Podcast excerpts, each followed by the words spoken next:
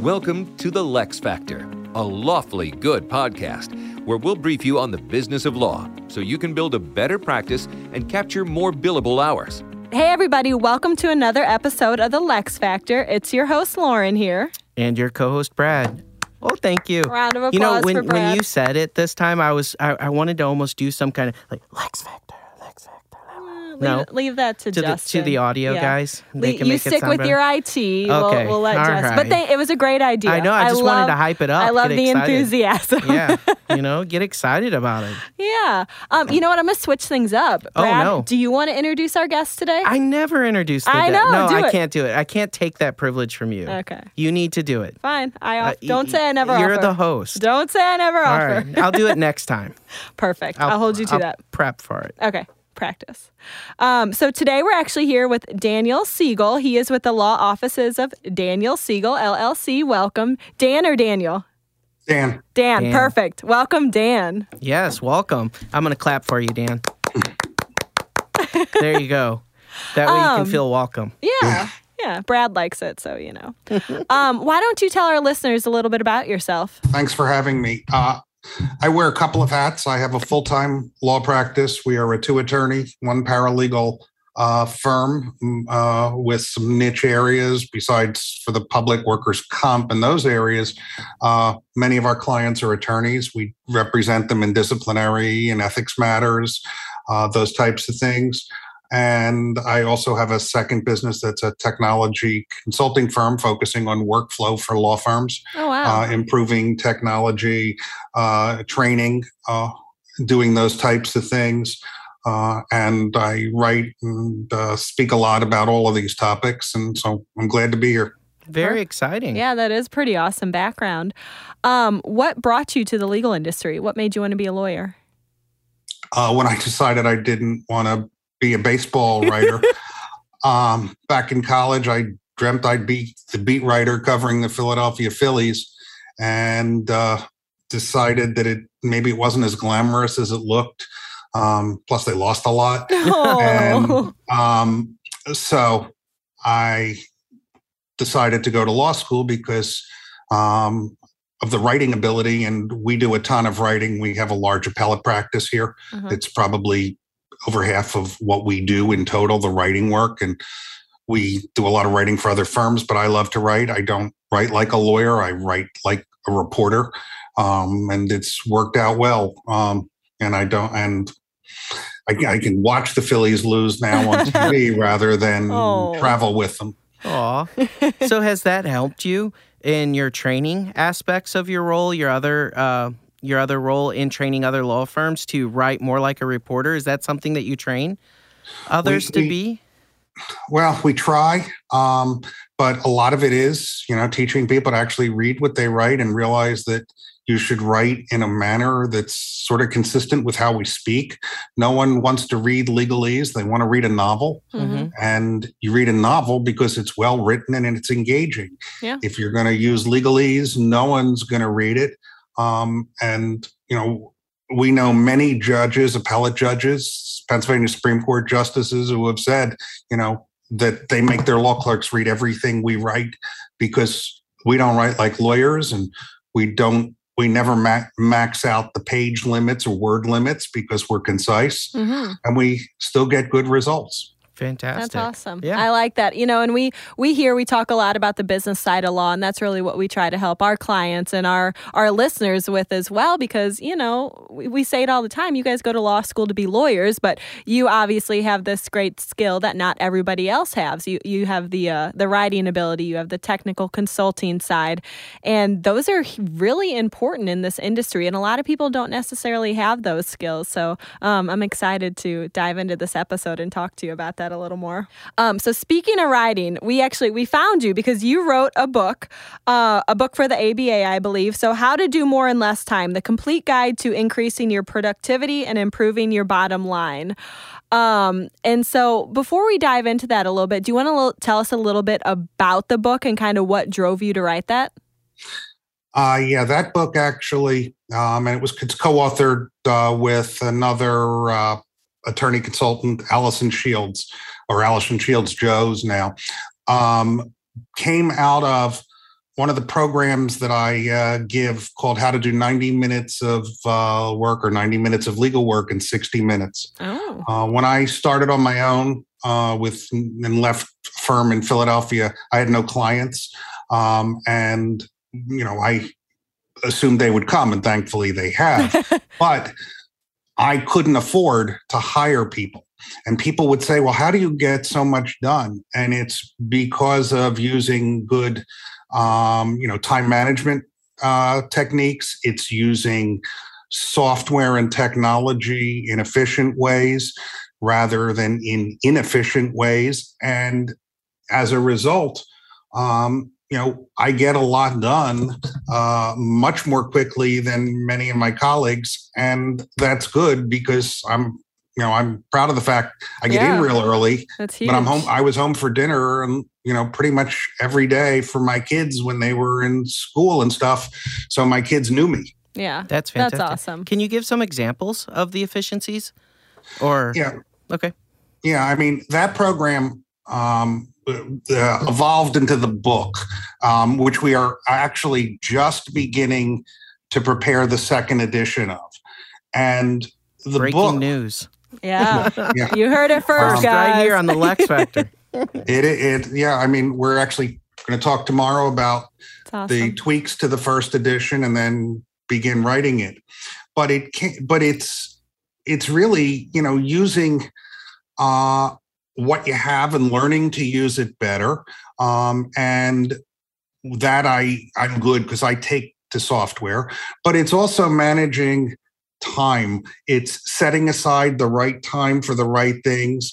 It's recognizing what your what are your important goals um, so that one of the, one of the things that I took from the book that came from Allison, um, and I do every day now, still is I have a to do list of three things that I must do every day and accomplish Mhm. before I leave the office, and I have that every day. Um, because it focuses me that okay i've got to get this item done or whatever there's also a do not do list things i'm not doing today um, and typically because of automation i'll create a to do in my practice management system and then create it for let's say next tuesday when i know Mm. that's a day i want to focus on those items Mhm. so I. I I bundle my time. Um, if I've got something really important, uh, I will schedule it as an appointment that from one to two, I will be working on X, Y, or Z. Because if you don't schedule it, it doesn't happen. Uh, because 12 things are going to happen instead. And you know, well, I'll do that later. But when it's an appointment, it's different. Um, it's so I try to sort of regiment my time while allowing for plenty of flexibility because you know we got two new matters that came in today and one has to be dealt with quickly one can sit for probably um, two weeks Yeah. you got to put them in there too Yeah. I like that. And I think, you know, obviously time management, productivity, it's one of the biggest issues we have in the legal industry because the workload you guys have is crazy. Um, you know, and like you said, you have new matters coming in every day, things change every day. And, you know, all of our clients, it's one of the things that comes up consistently. There's just too much to do, too little time. How can I spend more of my time on my actual clients and not doing stuff like answering phones and scheduling meetings?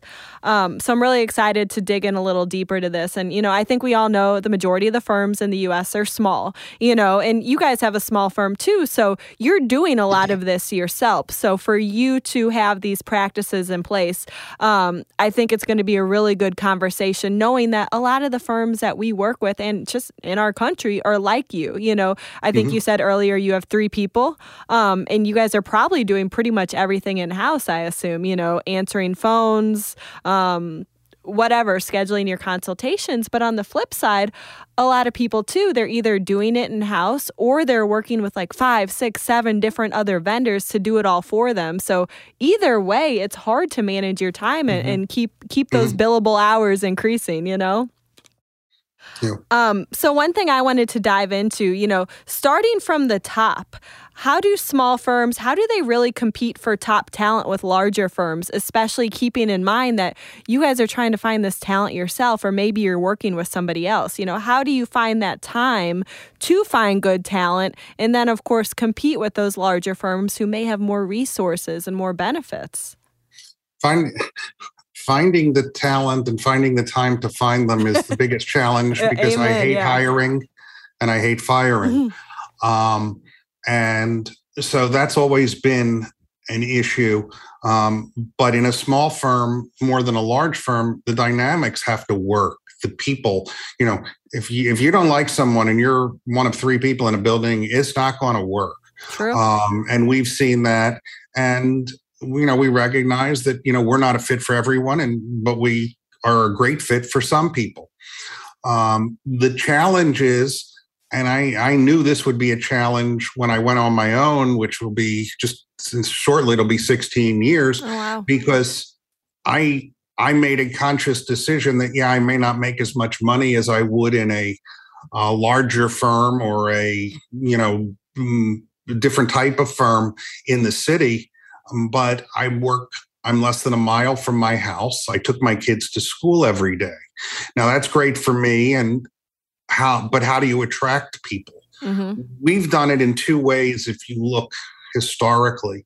One is I've hired a lot of very good young attorneys um, who've worked and trained and moved on in m- many cases um, because either they found they wanted a different niche or whatever. Um, but also, um, and and my associate now is a great example. We we got involved in a major piece of complex litigation, and I knew I needed a seasoned attorney um, that uh, who could handle it. hmm I cannot compete with large firms in the city for salary. I can pay a what I think is a good salary, but I can't compete with them for all of the salary and benefits. Yeah. Where I can compete though is to give people flexibility and time uh, and other types of things so that she works four days a week. Mm, and if she nice. needs to, she'll be here extra time. But if she needs the other time for her kids, because she wants to be with her kids as they grow up, I'm totally flexible with that. We've always been able, because of the technology, to work remotely or in the office. When the pandemic hit and we knew we couldn't come into the office, we went, okay, we'll work from home. Yeah. Um, but it wasn't like, oh my God, what do we do? Yeah. So I can offer her flexibility. We we have benefits, some, not everything, um, but because her spouse has benefits, she can use some of those. But she knows she's not going to be working weekends, nights on vacation. Um, that if you know it's the first day of school and you got to go to a teacher conference, I don't care. Yeah. Um, I also have a view that attorneys who work remotely or flexible can actually be better uh, working in this kind of environment because they're used to being able. So maybe you're going to do something at nine at night.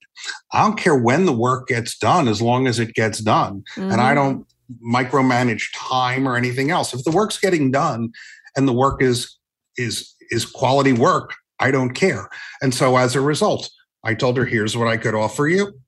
Um, it was acceptable because of the other parts of the flexibility Yeah. uh, that we gave her, and it's worked out great. That's awesome. I just recently read, uh, Dan, I think you're onto something. I don't know if, uh, you know, you've been doing this for a while, but uh, I did just read that flexibility in hours, you know, that family home balance is becoming quickly the number one aspect in uh, individuals looking for jobs. They actually want to reduce hours. Uh, so some even taking jobs where they're 25 hours a week or, Oh, you know, wow. F- you know, and and that flexibility is so important. So I think that is a huge benefit for you know smaller law firms to offer that type of flexibility. I think it'll draw in some good candidates. Oh, there's no question. And ABA uh, did a study called Practice Forward about what attorneys are looking for post pandemic. And that's what it The uh, flexibility. one- it's one of Yeah. many findings in the Yeah. report. They want that flexibility. And and i understand that um, because it makes sense. You know you should have you should deal with your family you should deal with your personal issues and not feel like oh my god um, my boss isn't there. I wrote a mm-hmm. column for law practice magazine just on this topic yeah. And I think it, it's pretty common in all industries these days. And I was thinking the same thing as Brad when you were talking. Um, people now, regardless, not even younger generations, people of all ages, they're looking for a job, a career, employer that's going to give them those balances they want. You know, there's there's a lot that's happened in the past couple years where people are starting to realize like, hey, my purpose in life is not to go to work every day. And there's plenty of employers, especially large employers, that are starting to make changes and be, because of how big these employers mm-hmm. are, you know, almost everybody has to follow suit. And I mean, honestly, it's something that a lot of smaller employers have been doing for a long time as well. It's just that, you know, people graduate college, they want to go work for this big company and make these big salaries. And they get there and they have no clue what they're getting into. And then the burnout hits. You know what mm-hmm. I mean? But then you get a little taste of what work could really be if you have that work life balance and how much it is how important it actually is to, you know, your life. So I think that's really cool. I had a question, Dan, when you were talking. I think a lot of us have had trouble hiring over the past year with the pandemic just because people were getting so much from a benefit perspective by not working. And so now everybody, the whole world is short staffed. We all know that. But I'm curious, you know, offering the culture that, that you currently offer, that you provide, have you guys seen a similar pattern or have you actually been okay trying to find new talent the past couple of years because you do have that work life balance and other benefits that people have been looking for? Well, we sort of were lucky because we didn't have any changes. That's nice. Um, other than we bring in law clerks in the summer or interns, um, you know, everyone was happy. Uh, both of my, you know, my associate, my paralegal, office administrator, whatever you want to call her, were happy. So we didn't go through that. Um, but I saw it with other colleagues who it, it can be a challenge. Um, and it's also a challenge uh, the the one downside to me of remote uh, dealings is it's harder to get a sense of a person over a Zoom or those mm-hmm. types of things mm-hmm. than in person. Um, I think it makes it more challenging to do depositions and things as well. Certain areas, it's it's just great. Yeah, you, know, you yeah. have to travel an hour each way to do a two minute hearing where you basically say, oh, "Hi, wow. I need a continuance." That's a waste of time but we didn't hit it. And I think that's because we were flexible from the start. And, you know, I, nice. I, couldn't tell you how many days off anyone in the office has taken. Yeah. I know we track it, but as long as the work gets done, I'm not looking. Yeah, mm-hmm. and that's how it should be. Um, I would say, obviously, we're in the office today because we're doing the podcast, but we actually have a pretty full group here today. We're um, we're in a new building and we're on the marketing side of our building, and there's a good number of people here. And we came in, and it was like a big reunion. It was fun to talk to everybody, and it's nice. Like I love working from home. You know, if there's an important meeting, we'll come in or whatnot. But like you said, Dan, sometimes what's the point when you can do all the work at home? But then on the flip side, you come in, and it's nice to see everybody's faces. It's nice to have that collaboration. Um, you can get things done a lot quicker, but it just it depends on the needs, and you know we kind of have that option here too. And I think I think it works. You yeah. know, Dan, one of my notes that I have here uh, talks about innovative compensation. I'm I'm just curious about that. That really drew my attention. So, what what are you thinking? Is that more of the flexibility that you were talking about, or what are your thoughts on that? It's flexibility. It's when you know for Krista's the uh, the best example. When I hired her, I, I, could not pay her what she was making in the city. Mm-hmm. Um, uh, but at the same point, her commute went from whatever it was extra into the city, which is always more stressful. Yeah, eliminates wage tax and all of that. But we we tiered compensation based on hours worked um, so that she knew what she would always get. And then when we took over this. It was a large. It wasn't a class action, but it was a large case involving 41 defendants, and we represented 31 of them, and we were the lead counsel. And it was a complex piece of litigation. At that point, she needed to work more, and we were able to adjust compensation That's so that she was treated you know completely fairly with that and she knew she was and you know we never had a discussion about any of that you know but we were not we're able to offer you know still a pension plan type Mhm. retirement plan that I contribute to. So we can do those types of things. Uh, we just, you know, uh, and and the flexibility and the the technology made a, a huge difference. She was at a firm that was not tech savvy. Hmm. Everyone knows Which is me, very common, unfortunately. Yeah. but she knew me and knew by reputation that that we would be, and we are very high tech. Uh, so that we had the infrastructure to work here, to work remotely. Mhm. We have the software to to do whatever trial preparation, um, transcript, whatever you needed to do. We have that here, um, and it, those types of things matter. Yeah. Um, if you're fighting your computer, um, you're not happy. You know, That's you definitely need stressful.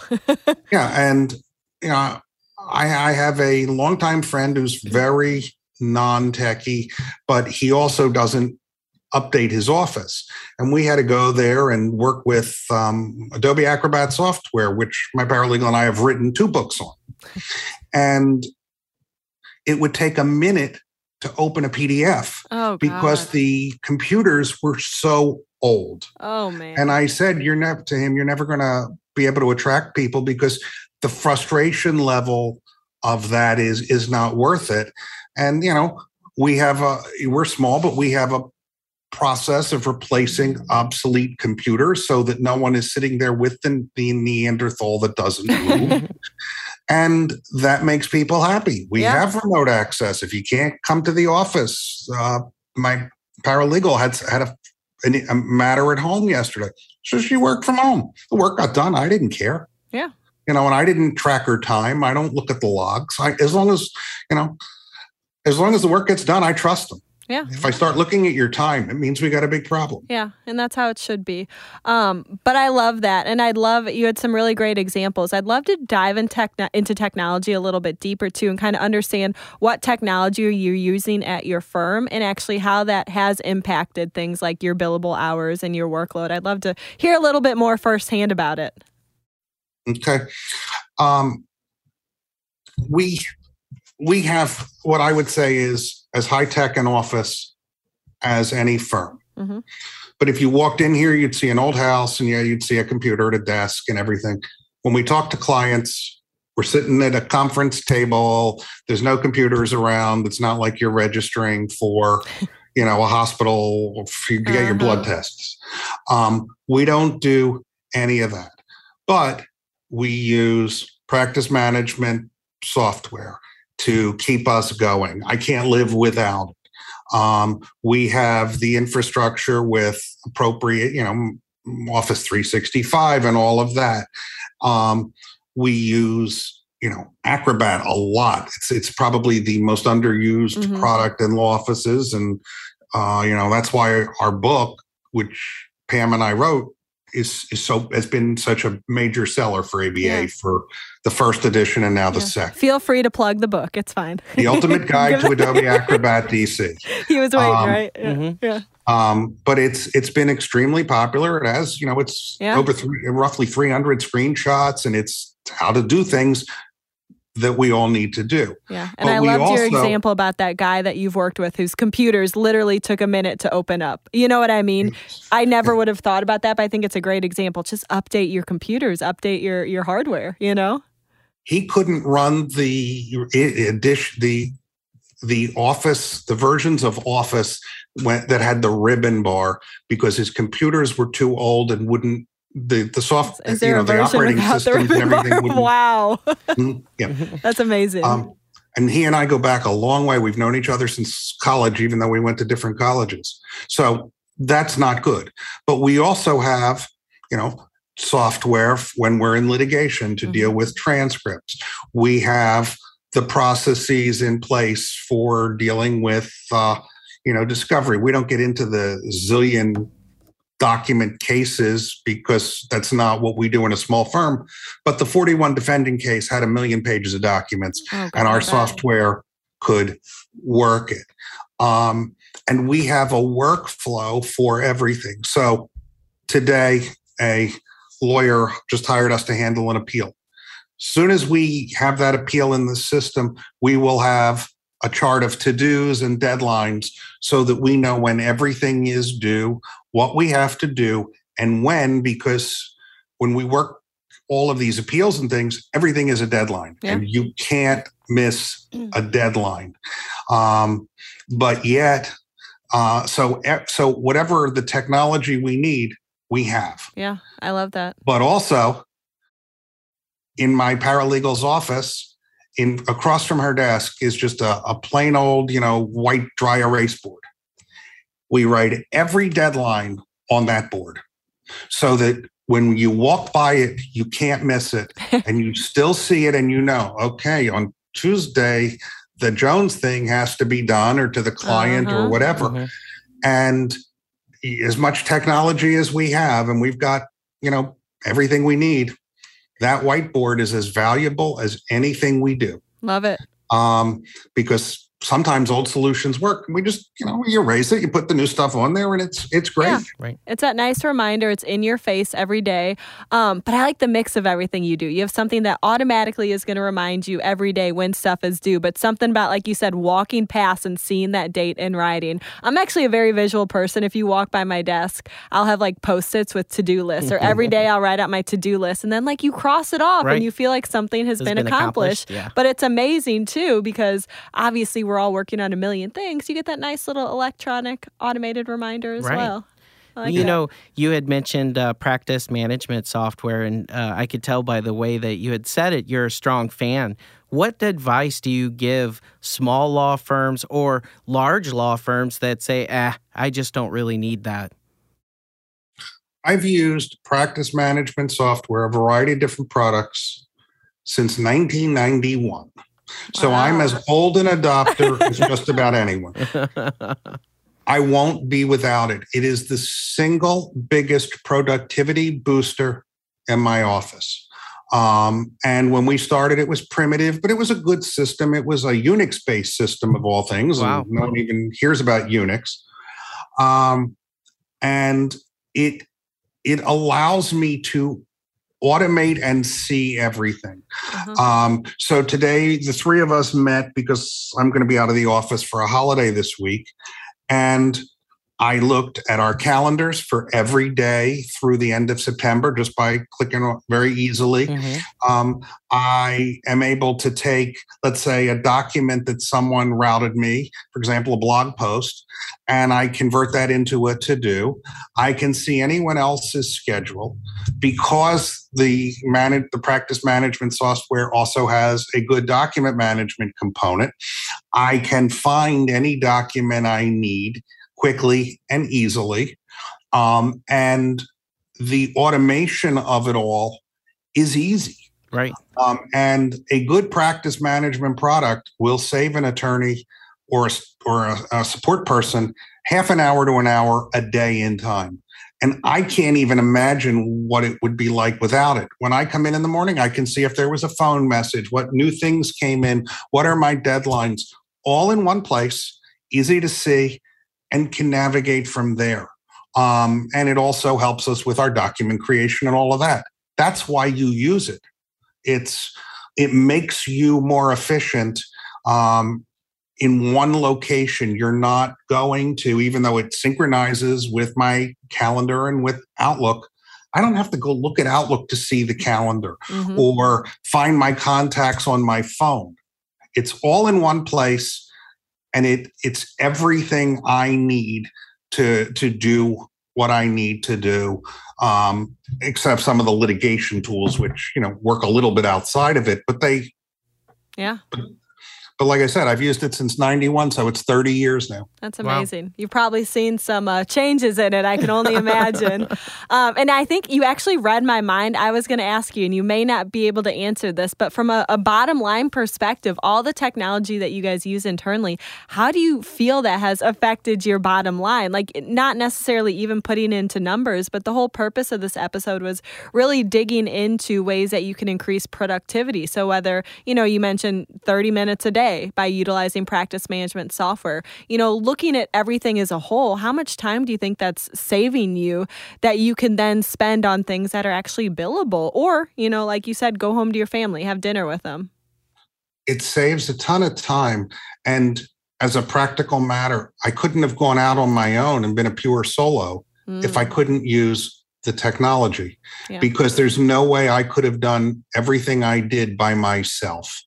Uh, and practice management software allowed me to do that. Um, but you know, it is you're say if if a if your product isn't saving you half an hour to an hour a day, then you need to customize it more, train more, whatever Mhm. but also you know we developed over the last four or five years a, a niche practice of representing medical providers in proceedings when they treat injured workers Mhm. and this is a niche area there are only a handful of lawyers who do it in pennsylvania and it's wholly specific to pennsylvanian workers comp well there's a lot of bills involved and there's a lot of sort of annoying procedural things. We took our practice management software and we created custom screen for those cases. And Krista handles them. I don't get involved probably 98% of the time. But if someone calls me about it, I can look at that custom screen and because she fills in the data, I can tell you how much is at issue in every case, who the people are involved, what the procedural histories are, and what the legal issues are instantly. And I know nothing about that file. And it, it give me a minute to look at that screen and the information there, and I know everything. Well, if I have to go get a file and try to figure that out, it's never happening. or if it is, it's going to take me a long, long time. And it's not time you can bill. Mhm. It's not productive time. And then you don't get the other work done. And I've had to do that a handful of times. Or we start talking about something and she's in my office. I can go to that screen and get the answer without saying, well, how much is this? Yeah. What, what's involved? Yeah. So that's what the software does. And that's how it makes, you know, me and everyone who works with me better at their jobs. And we're, we're doing the higher level things, not, you know, rummaging through paper. Yeah. Right. And we are paperless, of Yeah, course. that's awesome. Dan, you know, you had talked about that other area of your business in training technology and and you know, getting people up to speed. What do you think is the most important area of training for our firm around technology? Go into a little bit of detail into that if you will. Sure. It's it's learning first learning the basics. Um, and that means literally making sure people know the basics. They don't have to know. I can't tell you how my computer does what it does, but I can tell you what the software does, and I know how to make it hum and do things that you know it's that you wouldn't even think it can do. And I've done that with some products. Um, but that's what people, you know, I the best example is whenever you hear someone say, "Oh, I saved the document in Word." That tells you right then that that person has a technology problem hmm and needs training because you save files on a computer, you use Word or whatever program to access them. And that's like the basics of how a computer is set up.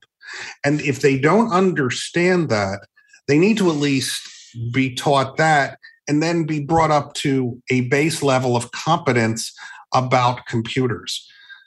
Part of why my program that I've lectured on, it's the most popular program I do, the How to Do 90 Minutes of Work in 60, is so popular, is because I basically take my laptop or whatever I'm doing the program with, and I make the, the desktop a mess and everything else.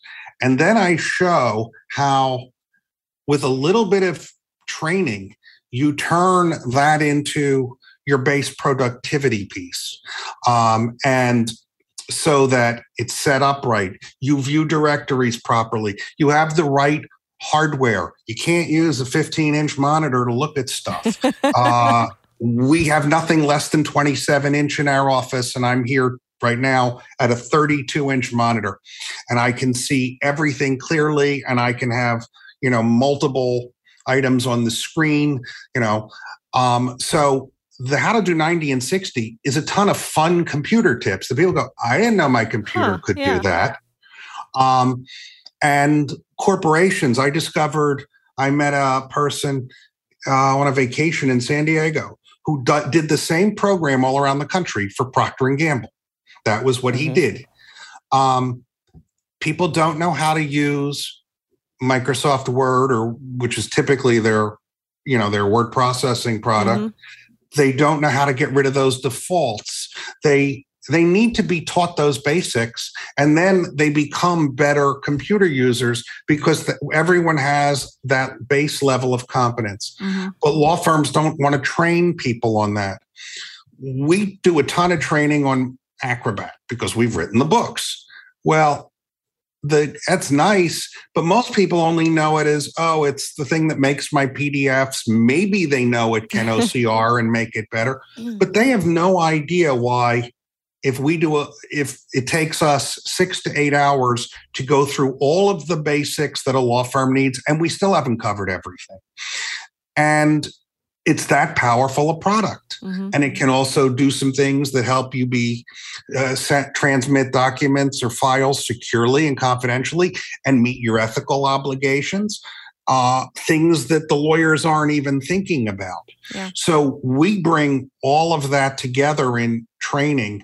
Um, and so we cover how to use it, you know, the ethics involved. Uh, I, I chair the Pennsylvania Bar's Ethics Committee. So I care about those things.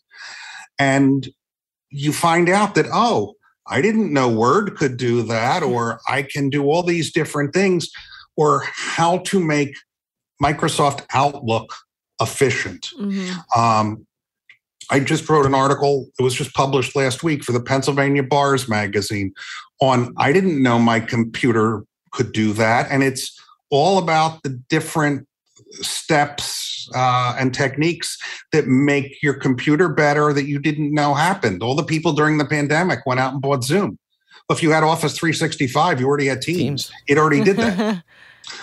and you know, one of the tips that my son, who does IT, you know, told me, if you're in Outlook and you hit Control One, Control in the number one, you're automatically in your email. Control and two puts you into your calendar. Control three puts you into your contacts. Control four puts you into your to dos. Well, that's a lot faster than clicking around. Yeah. And even though that doesn't seem like a lot, Saves if that time. saves you there's so many 10 seconds a day yeah a 10 seconds and you do it six times a day that's five minutes a week and over a year you've just spent 250 minutes oh, wow. or six hour or whatever, uh, you know, um, a zillion day, whatever, saving time. Yeah. And that's what we try to teach people. When you learn how to use these products, suddenly you're saving 10 seconds here, 30 seconds here. Practice management software that we talked about earlier. When you don't have to get up to get your file, going to get a file takes two or three minutes at a minimum, plus finding what you need. Well, if you do that five times a day and you're mm-hmm. saving 10 minutes a day, and that's very conservative, that's almost an hour a week. Well, that's almost 60 hours a week, a year, I mean, just not getting up to get files. And everything that's is crazy. digitized. Uh, eh, and it's in front of you. And if you have a large monitor, you can see it there. Yeah, if you want to print something you need, fine. But most of the time, it's great on your screen. So you've built those savings into mm-hmm. your life. And that's how I get things done. That's how my people who work with me do.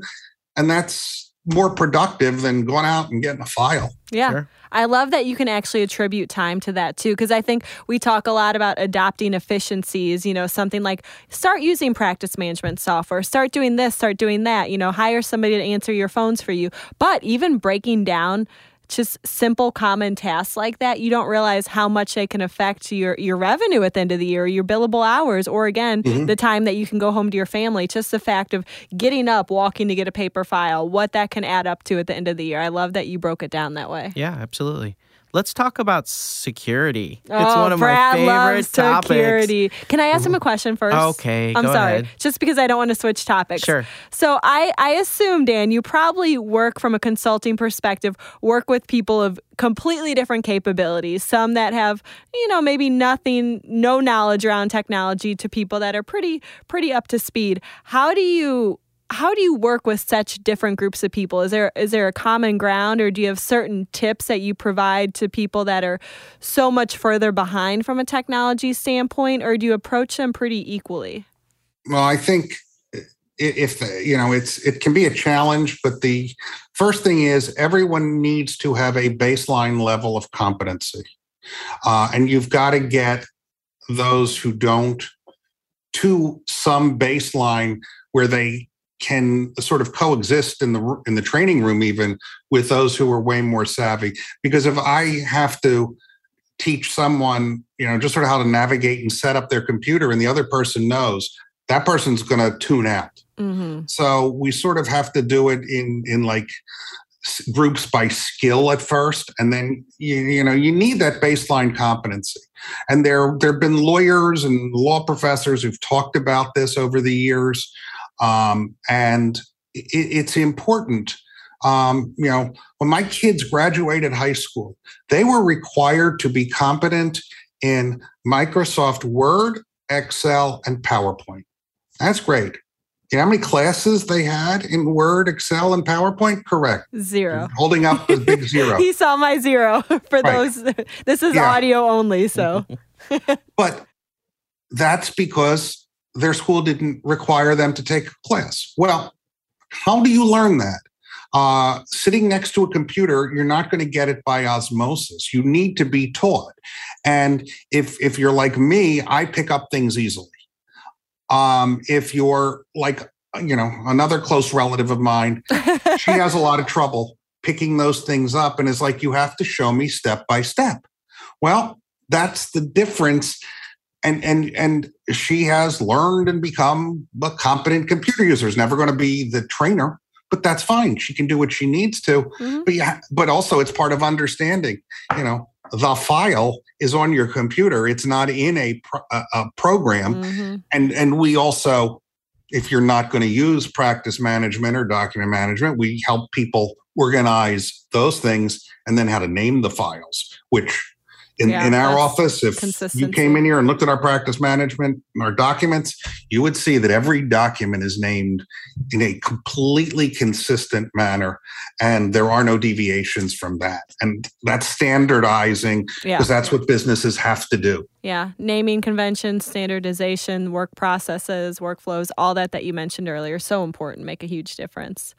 Um, I'm sorry, Brad. Security. This is all Brad's. He loves It's, security. it's the most important topic It is, today. it is. Okay, Nothing's the most security. important topic, and Okay. you, you know, you're you're replacing that with productivity gain. I'm no, sorry. no, I'm I'm just sorry, joking. Brad. Both important, both Stop yelling important. at me. No, So, uh, basics for cybersecurity. So, you uh, you obviously understand the risks there with technology. Understand that you have to have some level of understanding of uh, cybersecurity in order to protect yourself. What what do you struggle with in training other law firms around this topic? Um, first, getting them to recognize that it can happen to anyone. And that means even, you know, people at home who Mhm. aren't lawyers or anyone else. Um, and we look at it from we do something or we have we classify part of our practice in both businesses as technoethics because there's an intersection for lawyers of technology and ethics um, but the first is the recognition that everyone has to address technology and security issues uh, that simply emailing important confidential information shouldn't be done. That you need, you know, to create the proper security structure, whether it's a small office or you know a giant firm where you have an IT department, um, because everyone is at risk, and it's always the you know the weakest link.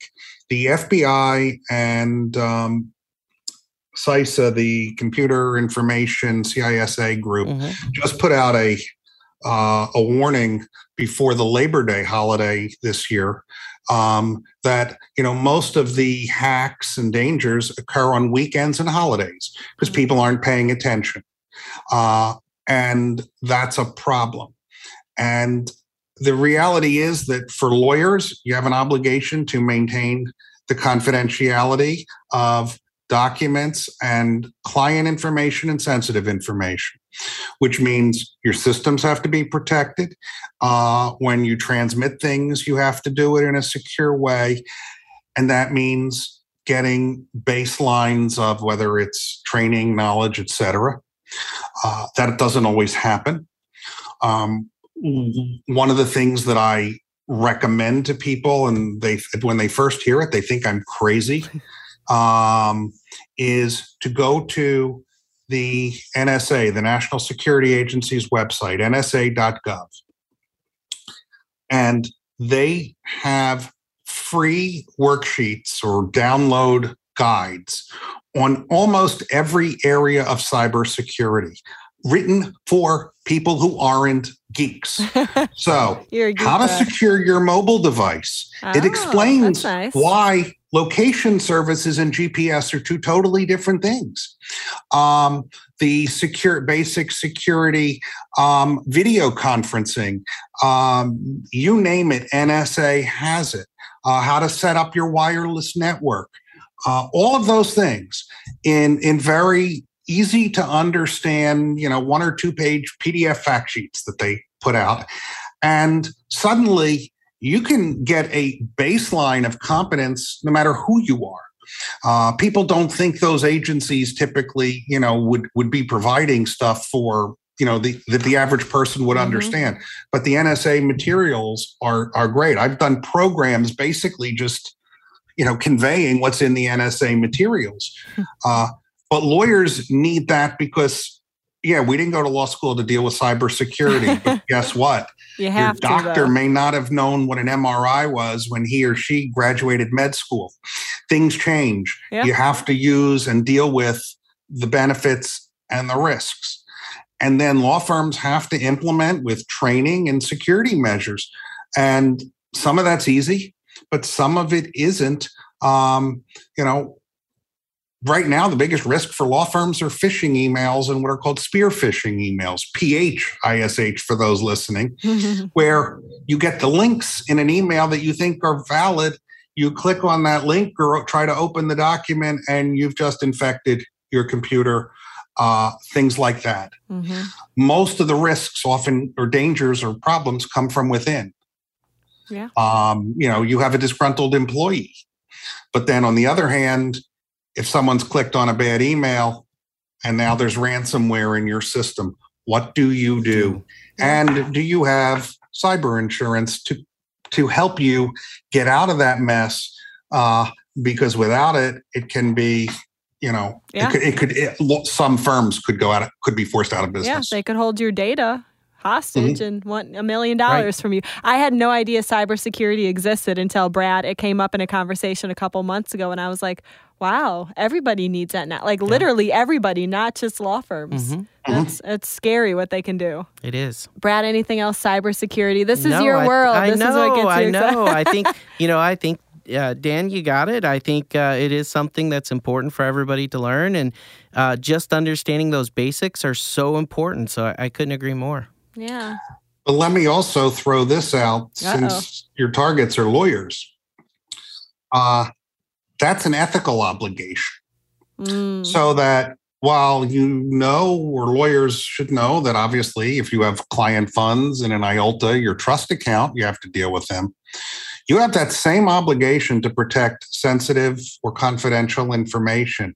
And you can't prevent everything. We've seen the hackings that have come from the Chinese government, the Russian, and all of that. Uh, but law firms maintain client data like social security numbers Mhm. and dates of birth that are Yeah. really valuable.